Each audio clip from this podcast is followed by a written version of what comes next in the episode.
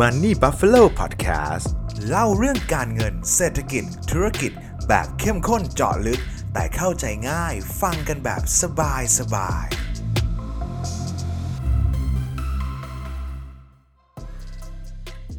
ยินดีต้อนรับทุกท่านนะครับ กลับเข้าสู่รายการ Money Buffalo Podcast นะครับ วันนี้นะครับก็อาจจะอยากพูดถึงสักอีกหนึ่งดราม่าละกันนะครับ ที่ในช่วงอาทิตย์ที่ผ่านมาเนี่ย โอ้โห ทุกสื่อทุกประเด็นนะครับ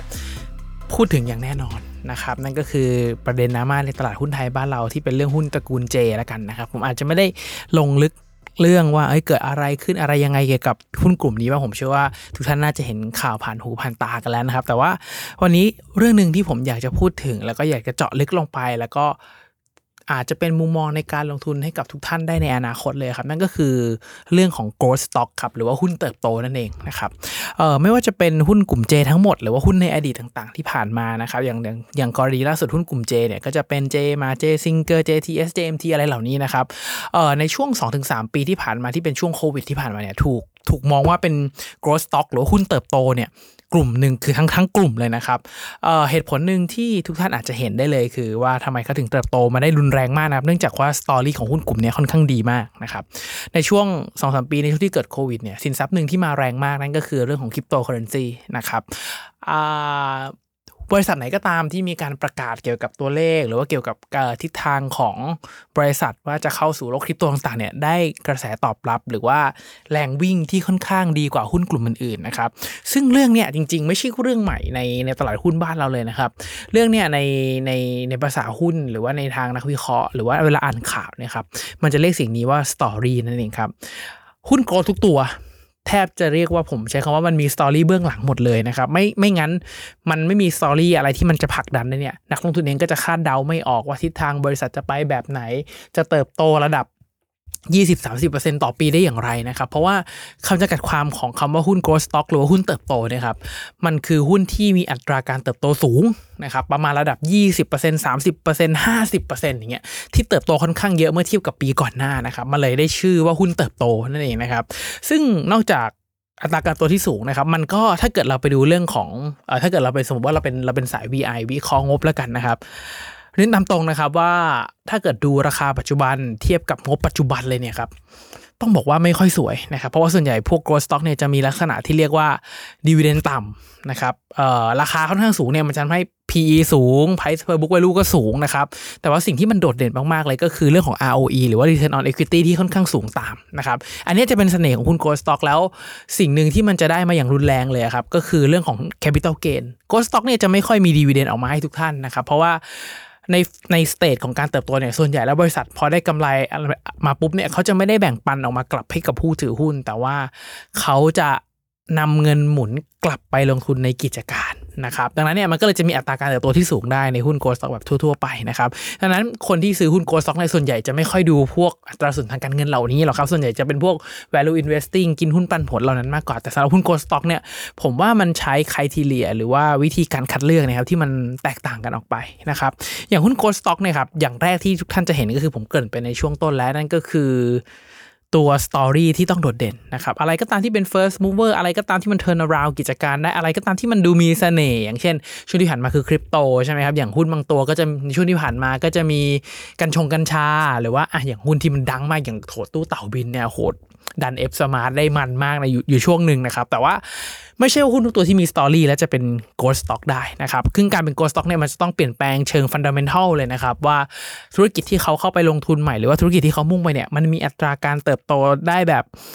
ค่อนข้างต่อเนื่องเมื่อเปรียบเทียบกับเปรียบเทียบกับอุตสาหกรรมแบบเก่าๆ ที่กินปันรายได้ต่อเนื่องเติบโตปีละห้าถึงเจ็ดเปอร์เซ็นต์แปดเปอร์เซ็นต์เหล่านั้นนะครับ ซึ่ง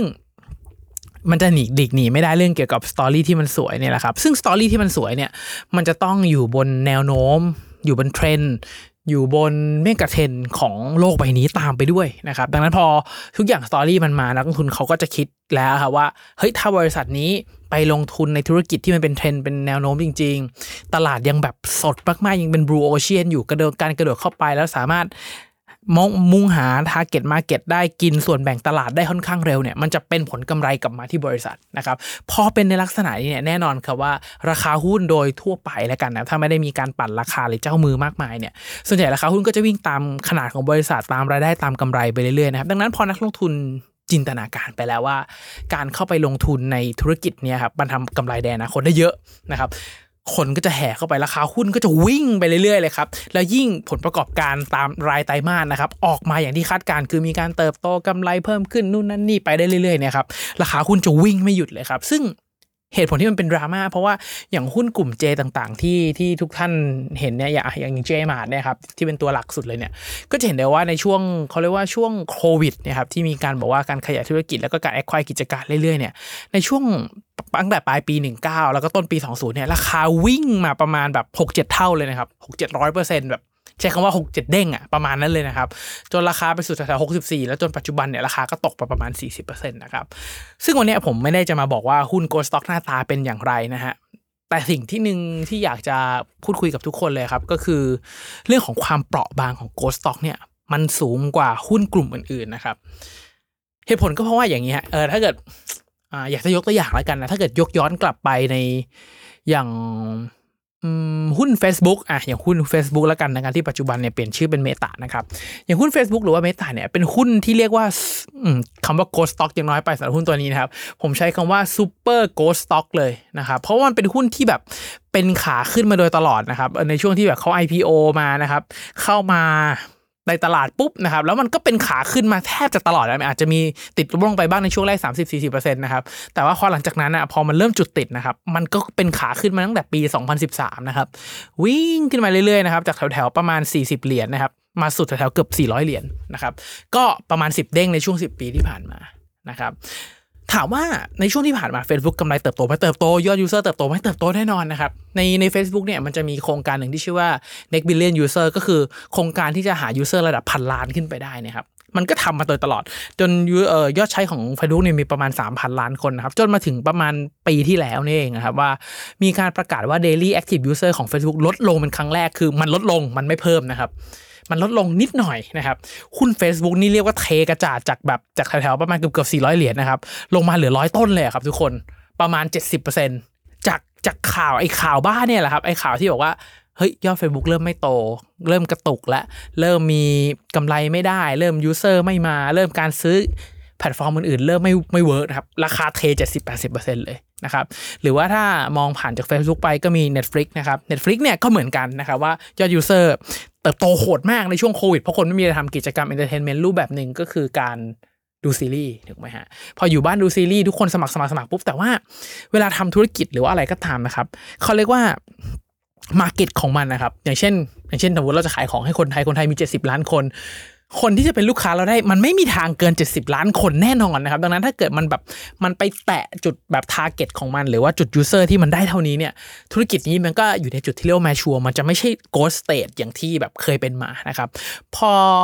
มุมมองหรือว่าภาพมองการประเมินมูลค่าของบริษัทบริษัทหนึ่งที่ถูกเปลี่ยนจาก growth stock เป็นอาจจะอาจจะเป็น value stock นะครับ อย่าง Facebook เนี่ยถูกมองเป็น value stock ไปแล้ว หรืออย่าง Apple เนี่ยถูกมองเป็น value stock นะครับ มันไม่ได้เป็นโกลละ เพราะว่าการที่บริษัทตัวใหญ่ขนาดนี้เนี่ยจะโกลระดับ 20-30%เนี่ยโหบอกกับทุกท่านเลยครับว่ามันไม่ใช่เรื่องง่ายนะครับ คิดถึงว่า Facebook จะทำยังไงให้ยอดผู้ใช้งานเติบโตจาก 3,000 ล้านเป็น 4,000 ล้านเนี่ยครับค่อนข้างยากมากนะครับแล้วในช่วงที่ผ่านมา Facebook เองก็พยายามนะครับทั้งออกรีบ้าใหม่ออกเหรียญตัวใหม่ออกมา ทั้งเปลี่ยนตัวเองจากชื่อ Facebook นะครับเป็น Meta แพลตฟอร์มว่าจะเข้าสู่โลก Metaverse นะครับผมเชื่อว่า Facebook เองก็น่าจะเห็นตัวเลขอะไรบางอย่างที่ ที่มันไม่สามารถเติบโตต่อได้แล้วมันติดได้ว่าถ้าเกิดโซเชียลมีเดียเนี่ย user ประมาณ3 0 0 4 3 0 0 ล้านต้นๆเนี่ย ถือว่า max ของมันแล้ว ไม่น่าจะเพิ่มได้มากกว่านี้ดังนั้นการจะไปทำ ad มากขึ้นอะไร มันจะยิ่งทำให้ community มันเสียหายนะครับเขาก็เลยต้องไปที่กิจการอื่นแทนนะครับดังนั้นหุ้น growth เนี่ยทุกท่านจะเห็นได้เลยว่ามันมีความเปราะบางสูงมากนะครับ คือต่อให้กำไรเพิ่มขึ้นนะครับ เพิ่มขึ้นไม่ได้ลดลงด้วยนะครับกำไรเพิ่มขึ้นรายได้เพิ่มขึ้น แต่มันไม่ได้เพิ่มไปตามที่นักลงทุนคาดหวัง แค่นั้นเองนะครับ อย่างหุ้นกลุ่มเจอย่างหุ้นเจมาถามว่ากำไรบริษัทมันออกมาแย่ขนาดแบบเละเทะเลยไหมคำตอบคือไม่นะครับ มันแค่พลาดเป้าจากที่นักวิเคราะห์คาดการณ์ไว้เพราะว่าเขาคาดการณ์ว่าจะโต 50%แต่ออกมาไม่ถึงเนี่ยครับมันก็เลยเกิดแรงเทขายออกมานะครับหรือว่าจะเป็นเรื่องของยอด user ที่ไม่โตนะครับรายได้ไม่มาตามเป้าเนี่ย ทุกคนพร้อมจะเทขายหมดเลยนะครับ เพราะว่าหุ้นโกรดเนี่ยเวลาเขาวิเคราะห์เนี่ยมันจะใส่ตัวโกรดเข้าไปในสมการพอใส่ตัวโกรดเข้าไปในสมการเนี่ย PE มันจะสูงพอ PE มันสูงก็คือหุ้นมันแพงนั่นแหละครับแต่ถ้าพื้นฐานมันโตตามราคาไม่ทัน คนก็พร้อมจะเทนะครับซึ่งอย่างกรณีของของหุ้นเจที่มันลงแรงเนี่ยมันอาจจะมีประเด็นเรื่องของการเอาหุ้นไปวางค้ำประกันแล้วมาจิ้นคอ ด้วยเพราะว่าหนึ่งในกลยุทธ์ที่ที่ผมแอบ แอบส่องมาโดยตลอดของของกลุ่มเจเนี่ยแหละครับคือเขาจะมีการแอคควายกิจการเรื่อยๆครับเอ่อไม่ว่าจะเป็นซื้อสุกี้ตีน้อยซื้อ BRR ซื้อบริษัทหลักทรัพย์ JK ซื้อเดลสยามนะครับแล้วก็มีการเทค PRTR เข้าไปอีกเนี่ยครับมันใช้เงินลงทุนค่อนข้างเยอะ ซึ่งแน่นอนครับทุกคนเอาผมใช้คำว่าคนรวยแล้วกันนะคนที่คนที่มีตังบริษัทขนาดใหญ่เนี่ยโดยส่วนใหญ่เวลาแอคควายกิจการ หรือว่าเข้าไปซื้อกิจการเนี่ยครับ มักจะไม่ค่อยใช้เงินสดในกิจการขนาดนั้นละกันนะครับ ส่วนใหญ่ก็มักจะใช้เอาสินทรัพย์ไปวางเป็นหลักประกัน แล้วก็อนุมัติวงเงินกู้ออกมาแล้วไปเข้า take กิจการนะครับ เพราะว่า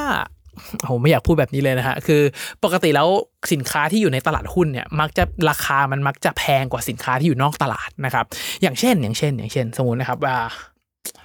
ธุรกิจอสังหาละกันนะครับไม่ได้ไม่ได้บอกว่าทุกที่ทำแบบนี้แล้วกันแต่ว่าปกติแล้วเวลาคนทำอสังหาที่ที่บริษัทที่อยู่นอกตลาดเนี่ยมันจะมี magic number อยู่อันนึงนะครับ นั่นก็คือทำอสังหาทุก 3 ปีต้องได้หนึ่งเด้ง ถ้าคิดผลตอบแทนแบบง่ายๆนะครับ ผลตอบแทนปีหนึ่งกับการลงทุนอสังหาเนี่ย มันควรจะได้สักประมาณสัก 30%โหเลข 30%กับการลงทุนในตลาดหลักทรัพย์นี่ ผมว่าเป็นเลขที่เราแทบจะไม่เห็นเลยนะครับ อย่างเช่นหุ้นตัวหนึ่งให้ปันผลอยู่ที่ 6 7นี่ก็ถือว่าว้าวแหละนะครับ แต่ว่าสำหรับธุรกิจที่อยู่นอกตลาดละกันนะครับ มัน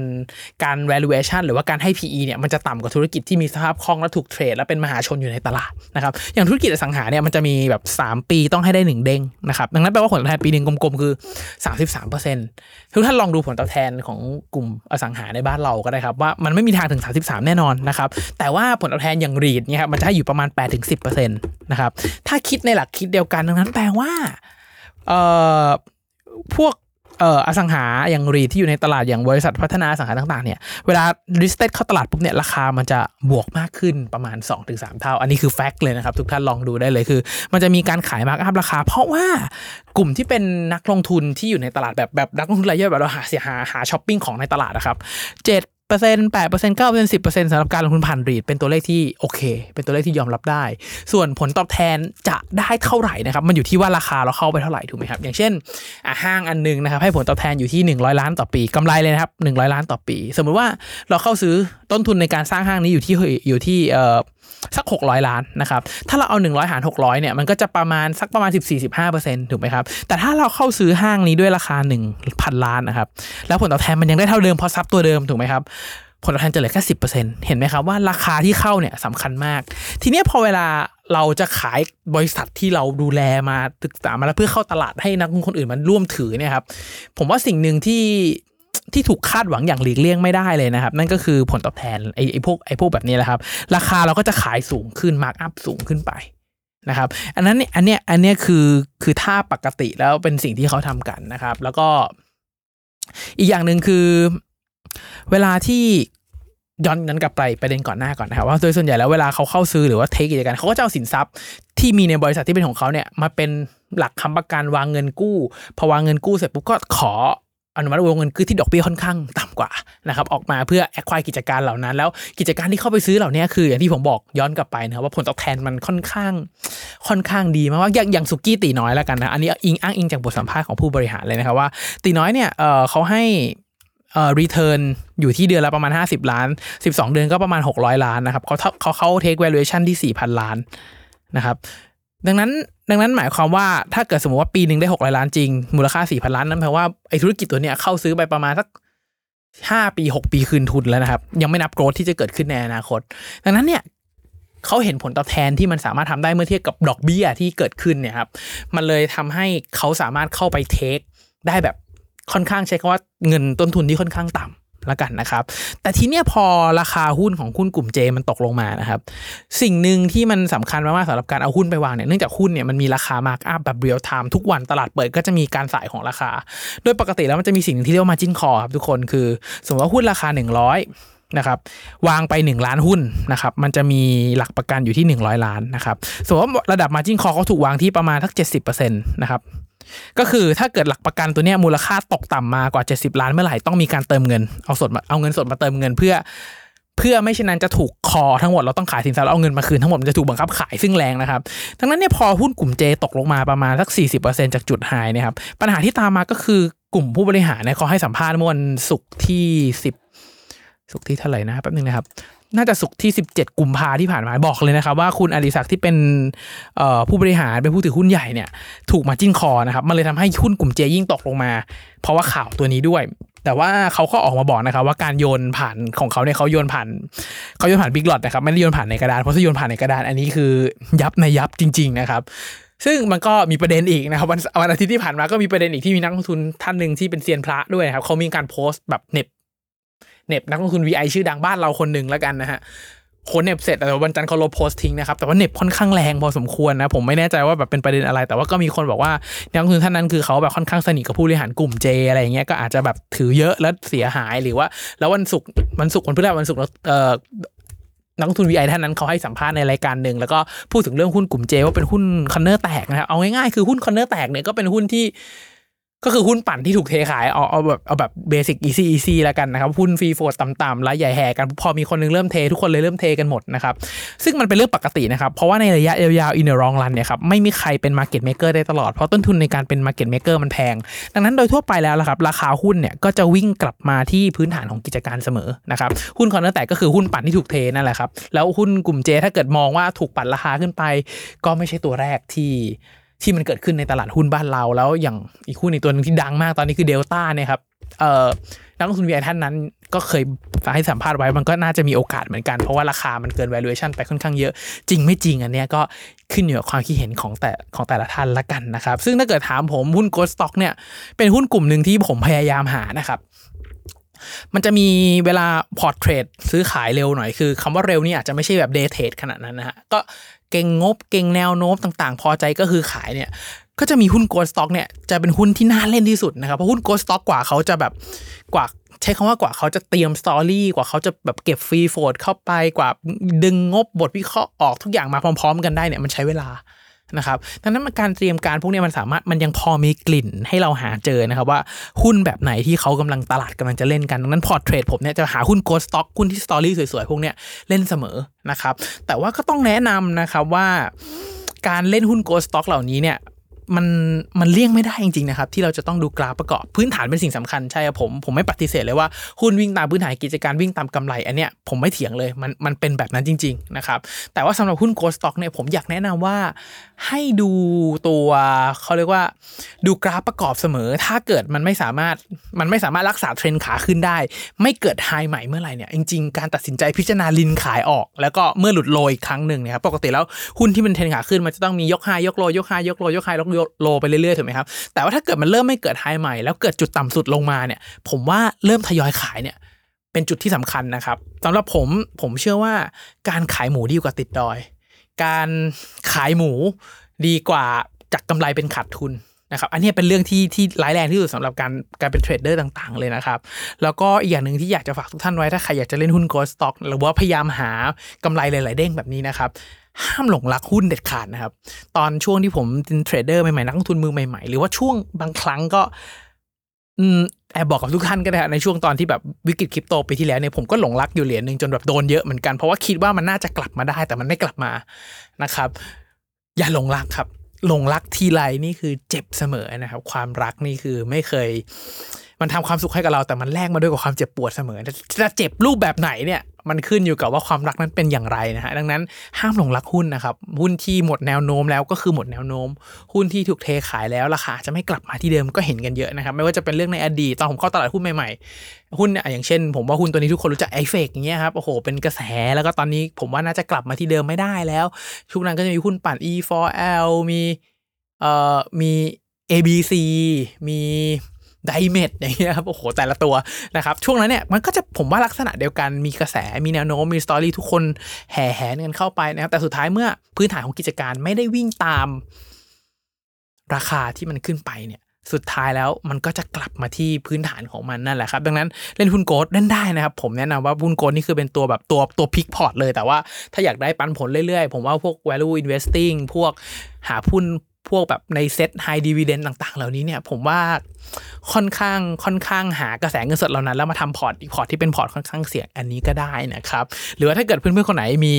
growth stock ตัวไหนที่น่าสนใจนะครับ แต่เอา growth stock ที่เป็นหุ้นเติบโตนะครับ ไม่เอา ghost ที่แปลว่าผีนะครับ ghost stock ที่แปลว่าหุ้นผีอันนี้ อันนี้ไม่เอานะทุกท่านเอา growth stock ที่แปลว่าหุ้นเติบโตนะครับมันเป็นมันเป็นมุกนักลงทุนที่เราเล่นกันแล้วกันนะว่าเฮ้ยอันนี้อันนี้ growth stock หุ้นเติบโตหรือว่า ghost ที่แปลว่าผีหุ้นผีหรือเปล่าดูดีๆนะครับ เพราะว่าหุ้นที่มันจะราคาจะวิ่งเนี่ย story ต้องมาพื้นฐานกิจการต้องได้ ทุกคนต้องเห็นภาพเดียวกันราคามันถึงจะวิ่งนะครับ ดังนั้น